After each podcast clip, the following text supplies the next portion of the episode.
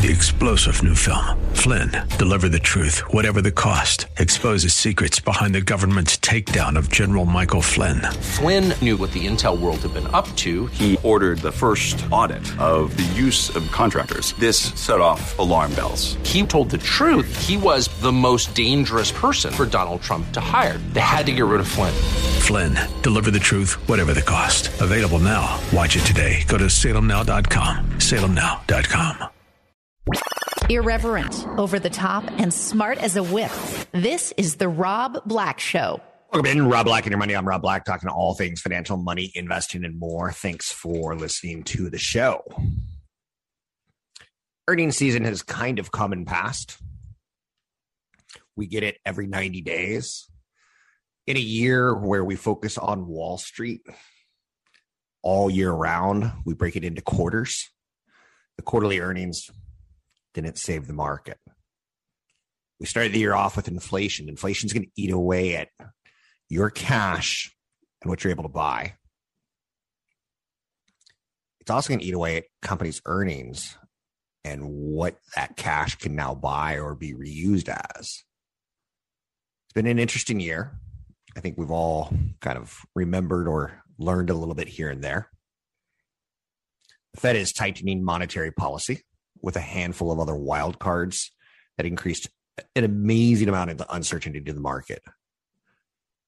Ukraine and all its tragic implications.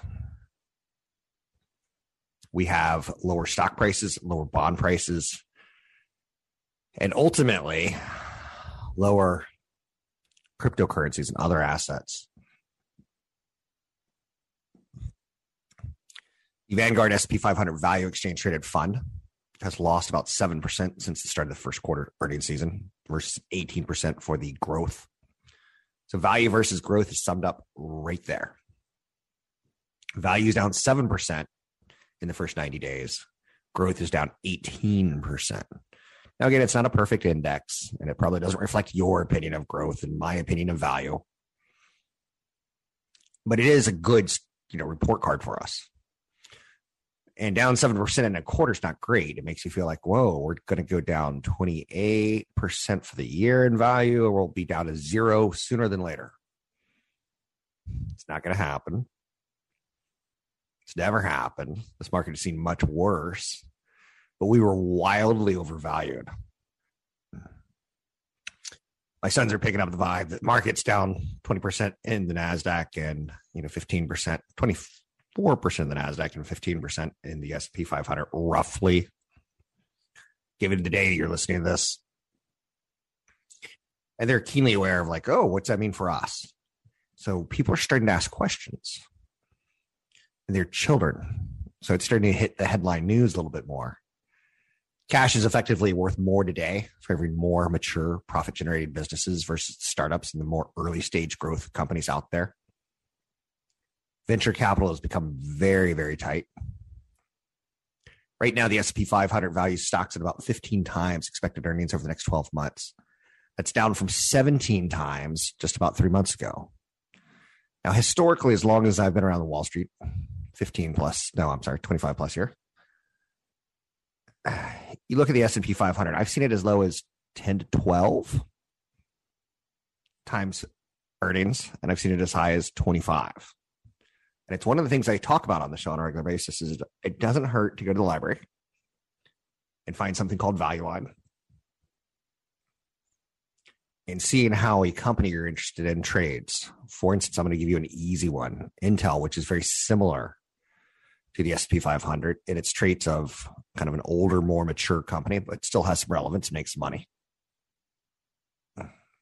Historically, it's traded between a PE of 10 and 22 if you buy it at 22 times earnings, you're buying it at like, wow, things are really going great and things are going to get better. If you buy it at 15, you're like, yeah, it's somewhere in between that 10 and 22 number. And if you buy it at 10, you're like, you're getting a lot of value in the last five years. It hasn't typically been this low. Then you have to ask the question, why is it this low? So we've knocked a lot of risk out of the SP 500. I think we still have a ways to go potentially we have not seen that panic margin call In the last two days, a little bit of that's been going on as we've had two very big down days. And by the end of the day, you're seeing people give up on things like Bitcoin. 40% of everyone who's ever bought Bitcoin has now lost money in it. Worthy of note because you have to fight to get back to even. And as you do, some people are like, well, now that I'm even, I'm taking uh, my stuff off the table. I'm not going through that fall again. I'm happy I don't own any Bitcoin. I'm happy that out of all the stocks that I own, I have one that I'm worried about. And that's it. That's it. When I own a company like a Visa, I'm like, I'm pretty darn comfortable. Names like McDonald's, I've seen them go through worse. They'll be okay. In 10, 20, 15, 30, 4, 17, 16, four years, will people still be eating McDonald's? And the answer is probably. Companies that I don't have a place for anymore, like I used to own AT&T years ago for the dividend. I'm not interested anymore. I think they've bungled everything. So I'm happy that I let go of it. On occasion, you do have to look at your portfolio and go, why do I own this? And I want you to do that. Earnings season didn't do a lot, but it did lower. It did enough combined with the market corrections to get the valuation to historically normal levels on the S&P 500. So if you bought last year, you were buying at elevated levels. If you bought this year, you're buying at more normalized levels. Doesn't mean it doesn't go lower. Peloton reported a number last night that was just miserable. They've got inventory piling up at warehouses. Were you bit by the Peloton bug? Were you easily marketed to? Work out from home. Get a subscription to a gym. Rah, rah, rah. Are you not using it anymore? Problem I had with Peloton when I saw it was it looked like a paperweight in my life after about three months. It's become a paperweight for many people and the company is in a tailspin, still hemorrhaging. When you hear about inventory builds in warehouses, it is the worst possible thing you can hear. In something like um, hardware, in something like software, you would hear day sales outstanding, which means people have got your product, but they haven't paid for it yet in clinical drug testing, phase one, phase two, phase three trials are lovely, but getting a, a drug approved is, is better. Seeing the re-prescription fill-ups is even better. So there's little metrics that you can catch here and there that'll make you a better investor. 800 516 1220. Get your calls on the air. Anything that you want to talk about, we can talk about. Um, how do you feel about the markets? Are you in the shutdown mode? Are you in the opportunistic mode? Are you in the I don't know what's happening next? In a quick lesson, now I'm going to save that quick lesson for next segment. Let's just say sexy blonde JFK, drugs, and alternatives. Coming up on the Rob Black Show. One thing that I think we've all learned I've got a friend who does mortgages for a living it's good to have an emergency fund. Whether you lose a job or whether you want to get more money to put to work or whether you want opportunities to look elsewhere, emergency funds are part of your financial picture. I'm Rob Black, talking all things financial, money, investing, more. Find me online at Rob Black Show, Twitter, Rob Black Show, YouTube, Rob Black Show. Need a referral financial planner? Find me at Rob Black Show. Don't miss an episode of The Rob Black Show. Subscribe wherever you listen to podcasts. Let's talk a little Andy Warhol and art. Art is an asset class, a little bit more historically known than, say, Bitcoin. Art can't go get a job. Bitcoin can't go get a job. Art can't do anything different than it's done in the past. Same thing with Bitcoin. But yet I like art and for problems with Bitcoin of just not enough sellers, just asking for too many buyers, I have problems with the math of Bitcoin. I'm I've got some art. I've got some nice art in my collection now. As I've gotten older, I dedicate a percentage of my wealth to diversifying my assets. I don't have anything fantastic, but I've started collecting and I, I'm in a good position. Pop artist Andy Warhol's portrait of Marilyn Monroe is now the most expensive piece of artwork by an American artist ever sold at auction. A silk screen, you know, the one that has the aqua background, the super blonde hair, technique of color on top, neon, it's saturated, has been used ripped off by artists now for numerous years. I would say Obama's poster was a bit of a ripoff of a Warhol. It's called Shot Sage Blue Marilyn. It surpassed the previous most expensive piece of art by an American sell at auction. That previous was by Basquiat at 110 million five hundred thousand dollars.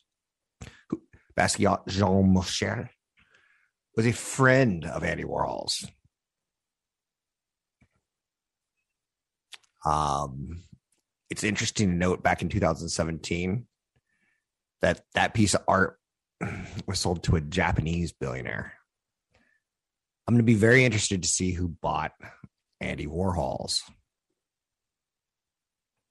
Portrait shattered the previous record for a work by Warhol. His last piece of art that was record set, setting, record breaking, record setting breaking, record breaking setting record was 105 million dollars paid for in 2013 for the silver car crash. It lines up with the sky high prices Warhol pieces are set to fetch on the private market now. The screen print was sold as part of an auction of the private art collection of Doris and Thomas Ammann, the late Swiss art dealer whose siblings were close friends of Warhol's. It was slightly below the $200 million pre sale estimate. But we all grew up and we all kind of heard who Andy Warhol was. Now, again, I look at assets as stocks, bonds, real estate, uh, art. Maybe I'll stretch it as far as, say, cryptocurrencies. And I don't think you should live off any one of those. I think you should have a collection. If I were to pick just two, it'd be stocks and bonds. If I were to pick three, it'd be stocks, bonds, and real estate. But that's me. Why would I exclude real estate from the first one with stocks and bonds? Um, real estate does well with leverage. It doesn't do terribly well against stocks historically. And again, it comes back to that idea of it's a place to live, it's a utility, more so than it's coming out with place to live 2.0. Andy Warhol's remained a pop culture icon. I, I I'm trying to think of the first time I remember seeing him. It had to be in grade school, right? And at that point in time, it was too young in America's history to refer to him as an openly gay man or openly bisexual. You were just like, he's eccentric.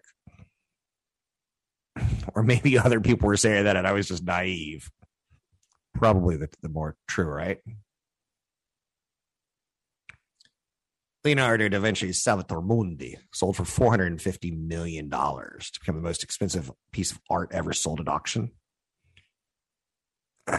And that piece of art went to the Crown Prince Mohammed bin Salman out of Saudi Arabia.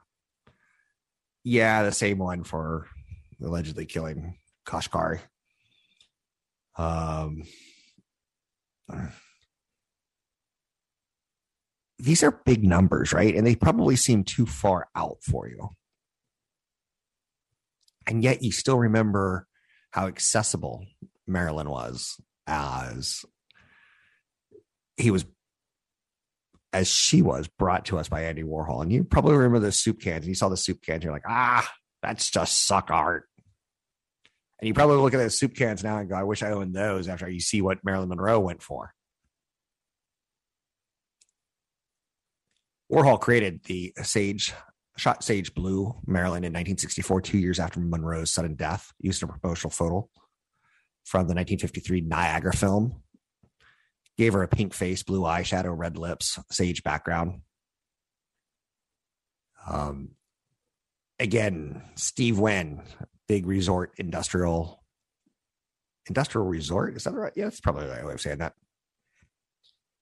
He's had some problems, right? And he was also a collector.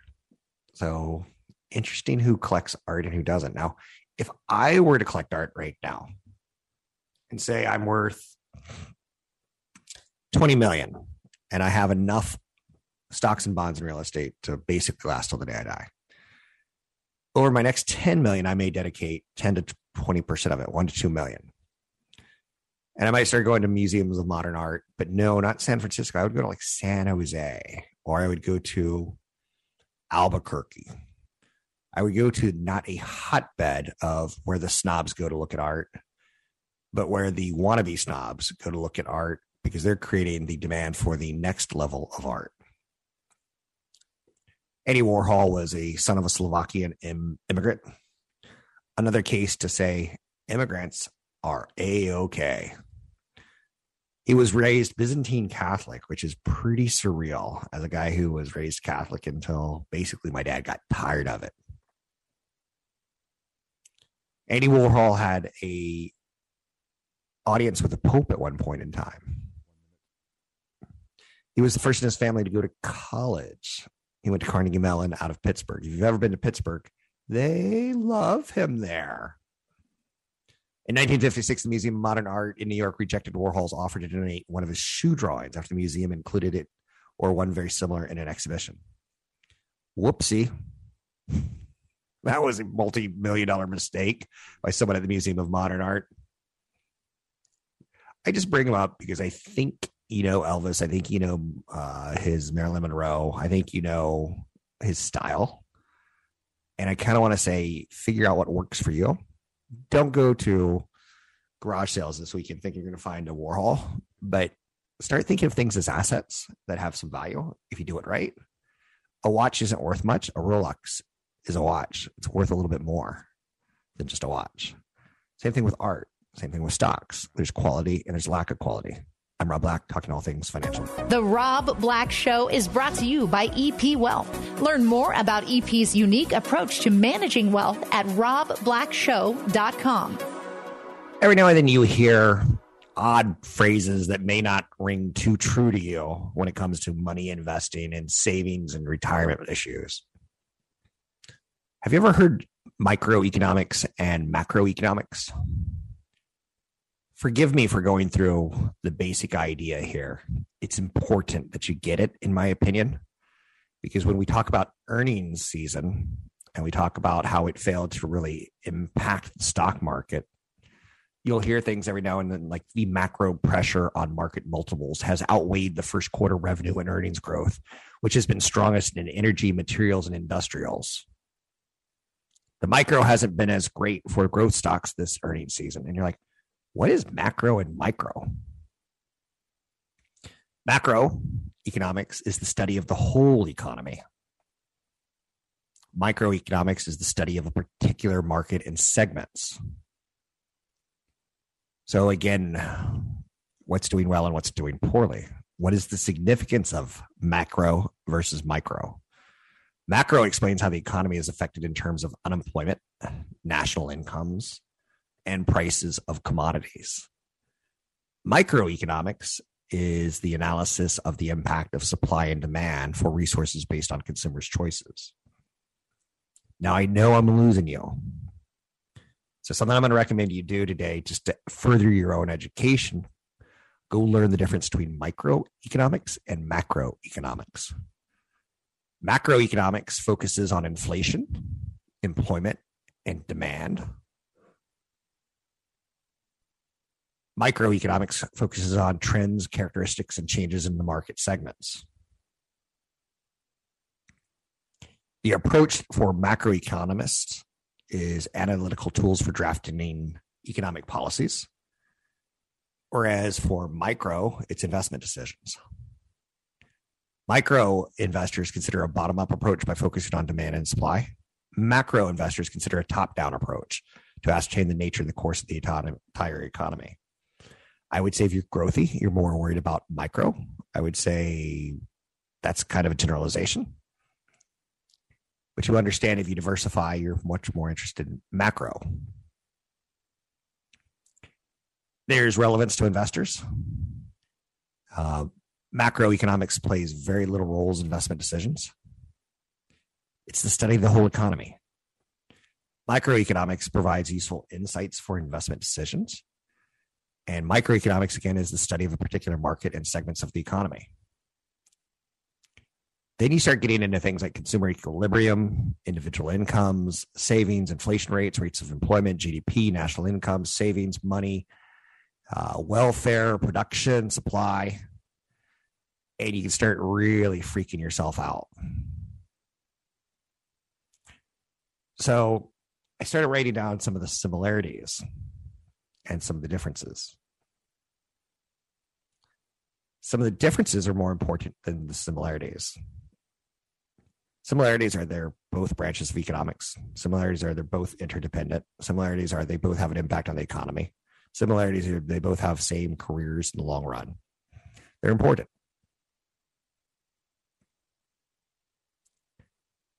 The differences is so operational and filled with detrimental information. Macroeconomics versus microeconomics.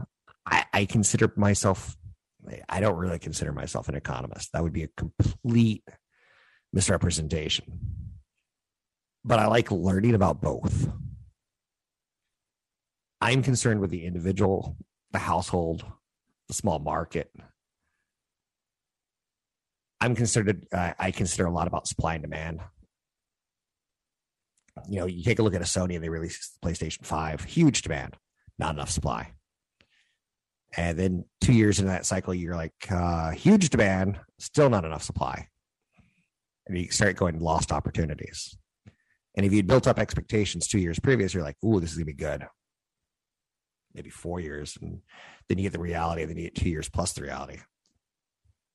I highly recommend if you get a chance just to learn a little bit more on investing. Housing supply is finally improving. Again, micro versus macro. Where's the housing supply improving? What type of housing? These are the questions you should ask. Is it high end? Is it low end? How does it affect my community? You know, when Elon Musk says he's buying Twitter, I'm like, how many people in Twitter headquarters own a home in the Bay Area? As the economy comes out of the pandemic, and as the economy comes out of uh, the lockdowns and the government spending and the high inflation and the Ukraine scenario, we're going to be left looking at how does it affect me? Housing supply is finally improving. High prices and rising rates weigh on sales. I would not want to be a mortgage lender right now because we are in a weird economic scenario where housing where I live people are holding on to what they have. And where I live, people want to buy. So there's not really this, oh, some people are retiring, some supplies coming in, some housing is being built.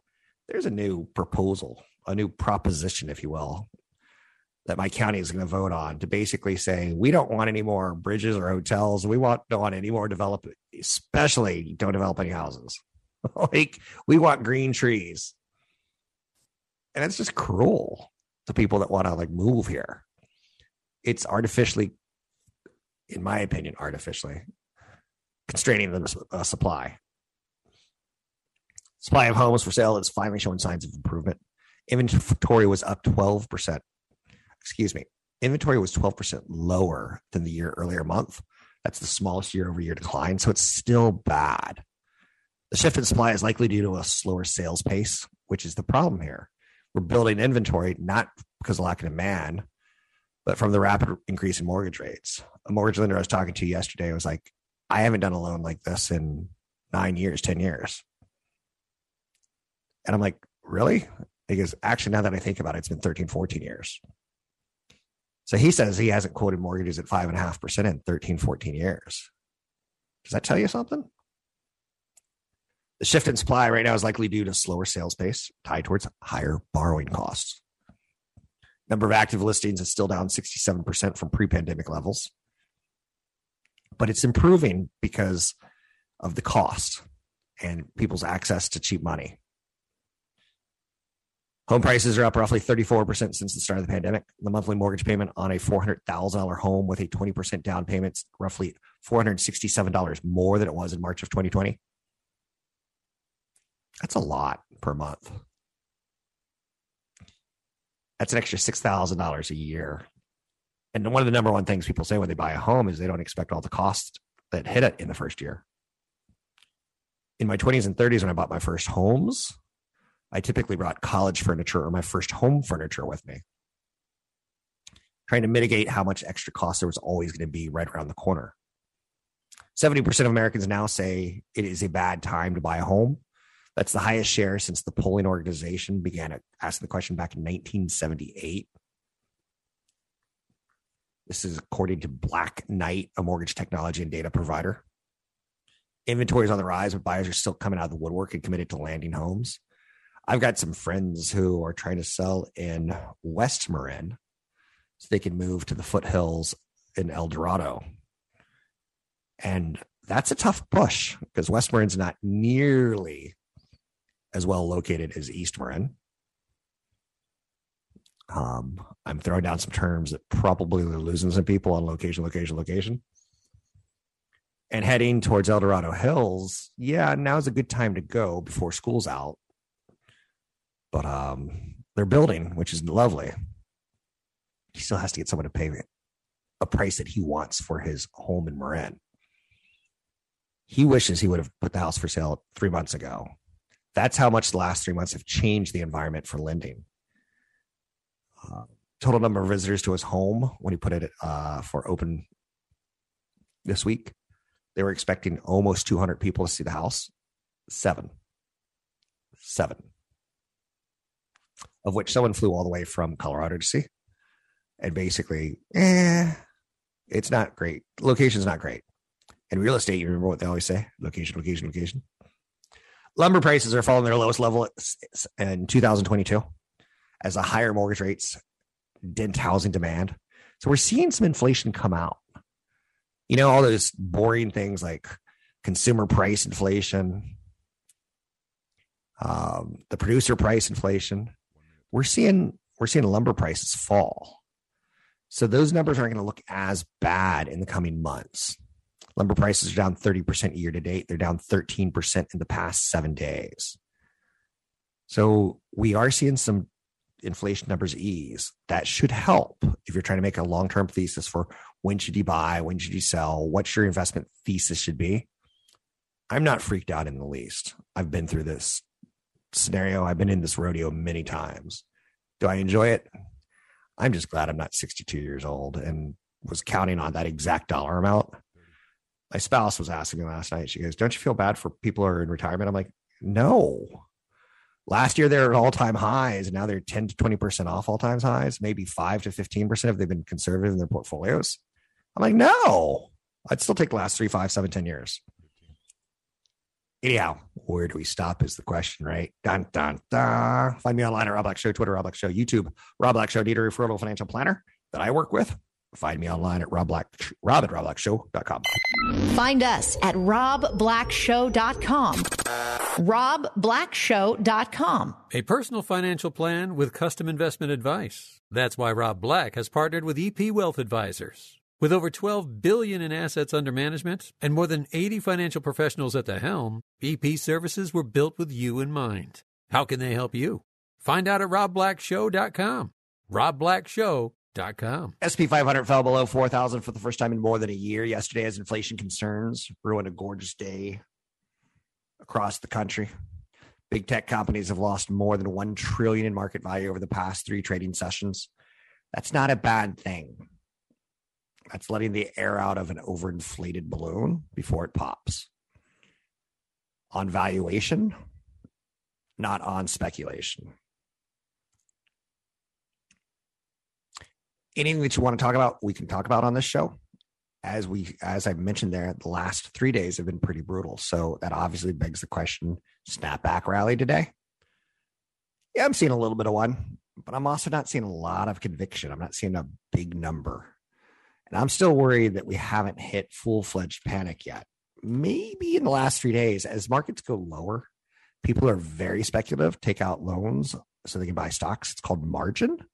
If they called it a loan to buy stocks, you'd be like, that doesn't sound good. But if they call it margin, you're like, oh, it's just on the margin of what I have. It's just that's easy. So volatility is a little bit lower today compared to yesterday. It's down at the 33 level, up down from 35. I really want it to go to 40. And for poops and giggles, I'd love to see it go to 45 because then we would be all weak hands are out. People look for different things. People look for do stocks hold 50 day moving averages, 100 day moving averages. I'm kind of big on the volatility index when things get rough. But again, that's me. You're not me. So you be you. I'll be me. Um, Apple's at a point now where I'd be like myself interested in buying. Do I make money year one? No, that's not called investing. That's called like woohoo. You get the idea. Yesterday, we got to learn a little bit more about Uber and a letter to staff that leaked and how Uber's talking about the rapidly deteriorated macro environment and what he laid out is probably being mimicked right now by boardrooms across the country. The market's experiencing a seismic shift due to the uncertainty and the safer bets are being prioritized over riskier ones. Meta introduced a hiring freeze. In the first hour of the show, I talked about the difference between microeconomics and macroeconomics. And macro is like big picture jobs numbers across the United States. So you start seeing these companies that are bullet shots like Meta and Amazon. Amazon executives are worried their warehouses are overstaffed. Meta has introduced a hiring freeze. Robinhood cut 9% of its staff. The bottom line picture is if Uber's thinking it, you're thinking a lot of boards are thinking it. And you're probably going to see some job cuts come sooner than later across the nation. An Andy Warhol silkscreen of Marilyn Monroe sold for 195 million at Christie's last night. That sounds like a lot. It's the priciest sale of any American artwork at auction, the most expensive 20th century artwork ever to sell to date. Still remains number two behind a $450 million Leonardo da Vinci painting. Can you imagine paying that kind of money for a painting? I can't. But I get it let's take a look now that we've looked at yesterday. Let's take a look at today, shall we? So we've had three bad days, and the stock market is poised for a return. Two positive numbers. The thrust this morning is rooted in the idea that the Nasdaq's dropped 10% from its high following a FOMC meeting announcement. Um, that was kind of a false front of we're not going to raise rates 75 basis points, only 50 basis points. And I'm like, that's not exactly a compliment. That's like saying, I'm going to hit you 10 times, but instead of doing it three, three, three, and one, I'm going to do it two, two, two, two, and two. And like, that still equals 10. And it actually just drags out the pain a little bit longer. Now, again, there's short term pain, long term pain, right?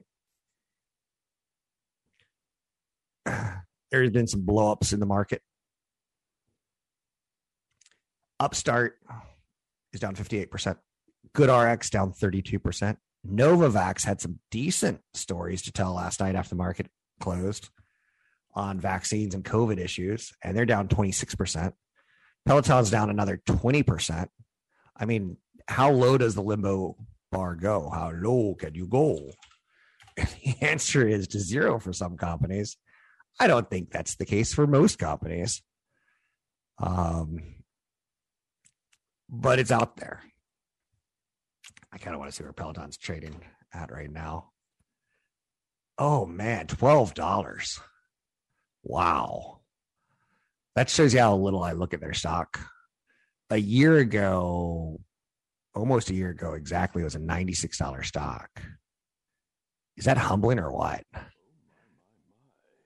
And then you take a, a gander and a thought at the idea of like